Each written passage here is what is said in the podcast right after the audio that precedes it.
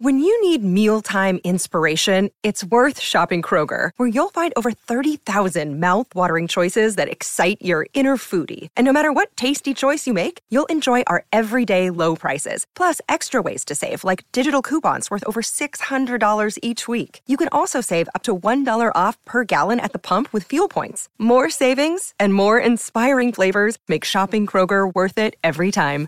Kroger, fresh for everyone. Fuel restrictions apply. Welcome to Vintage Rock Pod, the ultimate classic rock podcast with big name guests on every show. I'm Paul Stevenson. Thanks as always for hitting play. Now, this week marks the anniversary of the event billed as the Global Jukebox, with an estimated audience of 1.9 billion people being broadcast to nearly half the world's population. It's 12 noon in London, 7 a.m. in Philadelphia, and around the world it's time for Live Aid 16 hours of live music in aid of famine relief in Africa. Wembley welcomes their Royal Highnesses, the Prince and Princess of Wales. Yes, of course, I'm talking about Live Aid, July 13th, 1985. Two live concerts featuring the biggest musical acts on the planet held simultaneously at Wembley Stadium in London and the John F. Kennedy Stadium in Philadelphia. Today, you'll hear from some people who will share their memories of Live Aid in London. I know it was a dual affair with Philadelphia, but I'll be focusing on the London side, as that's where my guests played. Sadly, I don't have Bob Geldof or Freddie Mercury, or Bono, but three guys who did perform on the bill on the day. Now, for anyone who isn't aware of Live Aid, now if you're not, you must be well under the age of 40, then it was a music based fundraising initiative crafted mainly by the Boomtown Rats lead singer Bob Geldof and Midge Ure. After a news report from Michael Buerk was shown around the world of the famine affecting millions of people in Ethiopia, the pair had banded together to produce the huge charity single Do They Know It's Christmas, featuring a whole host of megastars. On the back of that success came plans to hold a fundraising concert, which Geldof actually attributes the idea to Boy George, who first suggested it. It was decided pretty early on that it would be a dual venue concert, with Geldof saying in an interview beforehand that the idea was to have Duran Duran play on stage at Wembley, and then whilst they were setting up for the next act, another stage would have Bruce Springsteen playing. The organising was not only a logistical nightmare, but took a lot of manipulation to get the acts to agree to play too. Live Aid production manager Andy Zweck is quoted as saying, Bob had to play some tricks to get artists involved. He had to call Elton and say Queen and Bowie were in. And then, of course, he'd phone Bowie and say Elton and Queen are in. And then he'd phone Queen and say Bowie and Elton are in. It was a game of bluff. Although not everyone had to be tricked into playing. I got my manager to, to phone Bob Geldof and say that I absolutely wanted to be part of it. That's Howard Jones, who had 15 top 40 hits between 1983 and 1992 in the UK, and his biggest US hit was No One Is to Blame, which topped out at number four. I was actually on tour in America, um, you know, at the time, and so, and I and I wanted to be part of the London show rather than the, you know yeah. the American. So I, I flew back. One of the biggest bands of all time, The Who, they also played the London show. At this stage, former Faces and Small Faces drummer and Rock and Roll Hall of Fame inductee Kenny Jones was part of the band. He joined in 1978 after he was asked by Pete Townshend to replace Keith Moon, who'd died. The band had split up in 1982, but Kenny explained that Pete, Roger, John, and himself were asked personally to take part, and it was an easy decision. Bob Geldof came around and uh, said, we ended up in the wine bar, said, look, I want the band to join to do live. They told us all about it, so we said, okay, yeah, we'll do it. So we did it. Two top promoters were charged with organising the shows Harvey Goldsmith in London and Bill Graham in America, although they weren't given much choice. Goldsmith said, I didn't get a chance to say no. Bob arrived in my office and basically said, We're doing this. With the help of a lot of prominent people both sides of the Atlantic, what they pulled off was a feat unseen before and pretty much since, to be honest. It was the most ambitious international satellite television venture of all time, as Howard Jones explains. It was a fantastic event to be involved in. It was, it was almost like the first truly global um, event that was linked with technology and and it was for such an amazing cause. They managed to secure a three hour primetime spot on the ABC network, and with the additions of ad hoc networks, it meant coverage reached 85% of the US population. The London show feed was supplied globally by the BBC. And even for seasoned rock star veterans, the thought of playing live to a global audience of that size was daunting. It was quite an incredible day. I mean, because it was, uh, we'd all done Wembley Stadium before, so then the pennies started to drop. You're, you're playing in front of three billion people or so. Well, I can't remember the figure now. So you kind of go, oh, you have to forget that you were playing in front of that many people. You played to the audience there. The Who's Kenny Jones there.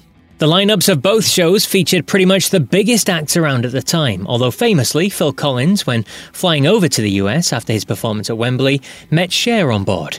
She claimed to know nothing about any of it. She went with Phil to the stadium and appeared at the very end on stage. Status Quo, British rock favourites, opened the whole event, well, after the rendition of God Save the Queen, of course, and they used their classic Rocking All Over the World. What followed is now the stuff of legend and in no particular order, ranging from Dire Straits and U2 to Paul Weller and Sting, Bryan Ferry to David Bowie, Elton John to The Who, and Queen to Sir Paul McCartney.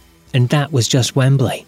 At the John F. Kennedy Stadium, a crowd of over 80,000 in attendance saw in person sets from Black Sabbath to REO Speedwagon, Crosby, Stills, Nash, and Crosby, Stills, Nash and Young, to the Beach Boys, Judas Priest to Bryan Adams, The Pretenders to Madonna, Mick Jagger to The Cars, Bob Dylan to Duran Duran, and of course the reuniting surviving members of Led Zeppelin who performed the classics Rock and Roll, Whole Lotta Love, and Stairway to Heaven. Two incredible lineups. Now, with so many superstars at both venues, a crazy logistical setup and schedule had to be adhered to. There was just no way around it if this thing was going to work and sync up properly. Things could not run over for time, even for some of the biggest names in the world. Backstage at Wembley, people were moved in and out of the dressing room areas like clockwork. There were basically there were three Portakabins um, um, backstage, and it was uh, basically you had 20 minutes before and 20 minutes after you went on to to, to use one of these porter stu- Portakabins. So there were you know you did bump into people back there, and there was obviously a backstage catering area and. Uh, um, and stuff like that. That's Nik Kershaw, a man who spent more weeks on the UK charts during this time, 1984 and 1985, than any other solo artist.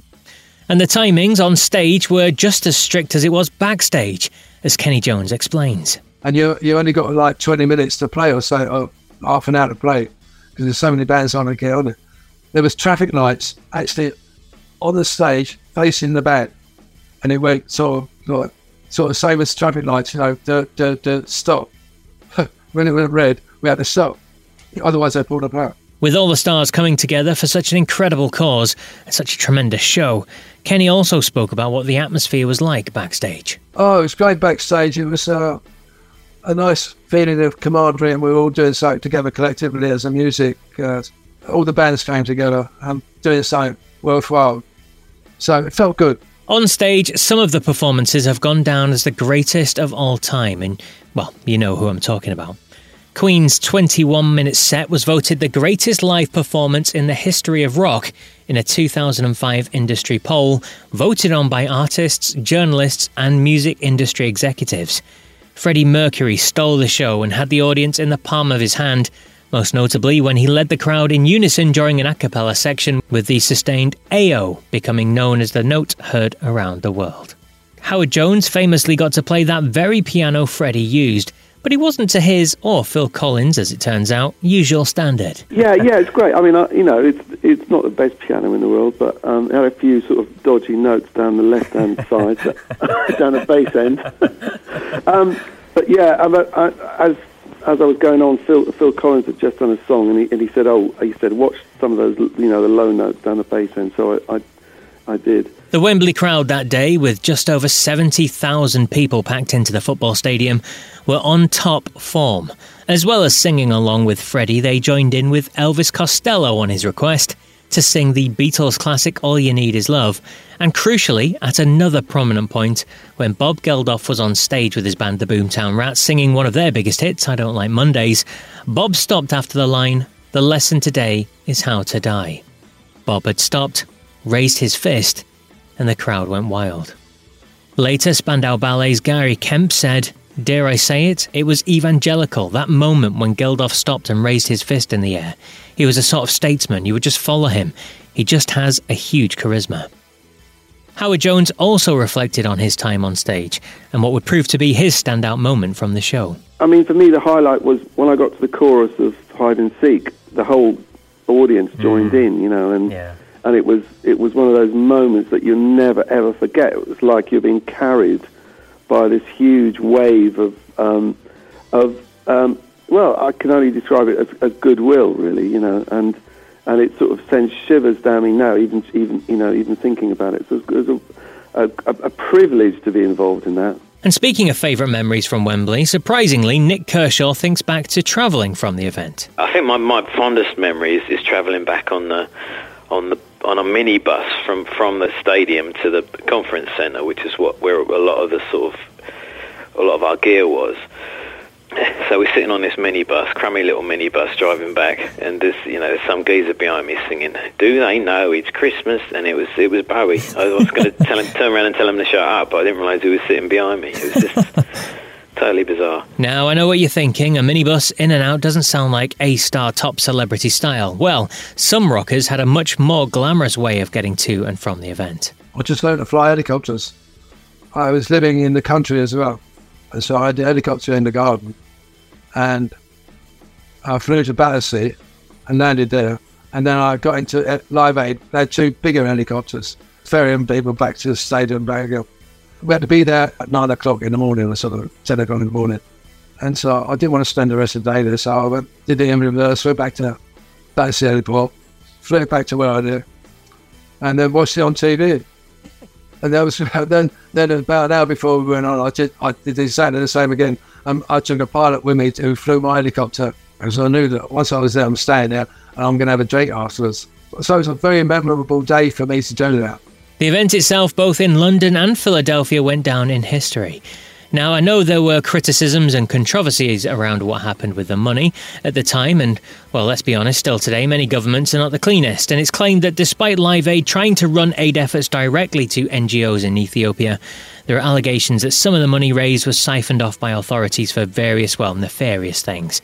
But what still stands and shines through is the power of the world through the face of music, the music community and music fans coming together to combat what was a major disaster. Millions of people, at a time of opulence and wealth in the Western world, were literally dying of hunger. The event and preceding charity single, of course, helped to raise hundreds of millions, which went to help with this. People came together to raise money, you know, 100 million quid or whatever mm. it was for um, Ethiopia. And, and it was, you know, and it was a great example of, of what we can do when we decide to to get together and, and, and, work together. So that's a little look at the Wembley leg of Live Aid. I hope you enjoyed this little nostalgic show. Let me know what your memories of Live Aid were. Were you at one of the concerts or know someone who was? Did you sit and watch it all day on TV? Did you hate it? Whatever it is, let me know and I'll read out some comments on next week's show. Email vintagerockpod at gmail.com or reach out on all the social media platforms Facebook, Twitter, Instagram, and there's that new Threads app thingy as well. I'm on there. It's been created to rival Twitter. I don't know how to use it yet, but whatever it is, just search for Vintage Rock Pod on all of those apps and drop me a message. I'd love to hear from you. Also, don't forget to leave a five star review of the podcast on the podcast app that you use. It really does make a big difference, and it's totally free. It's your way to help grow the show. Thank you so much. Also, check out the Vintage Rock Pod on YouTube. Loads of you are getting involved on the channel. The channel is growing rapidly. Well over 3,000 people take part every single day on the daily polls on there. Video views are over 1.4 million now. You can see loads of great videos of me interviewing top rock stars are all on there. So, again, just search for Vintage Rock Pod on YouTube YouTube, hit subscribe, hit that bell button. It's all totally free, and that would be amazing. So, anyway, until next week, then, thanks so much for listening, and take care.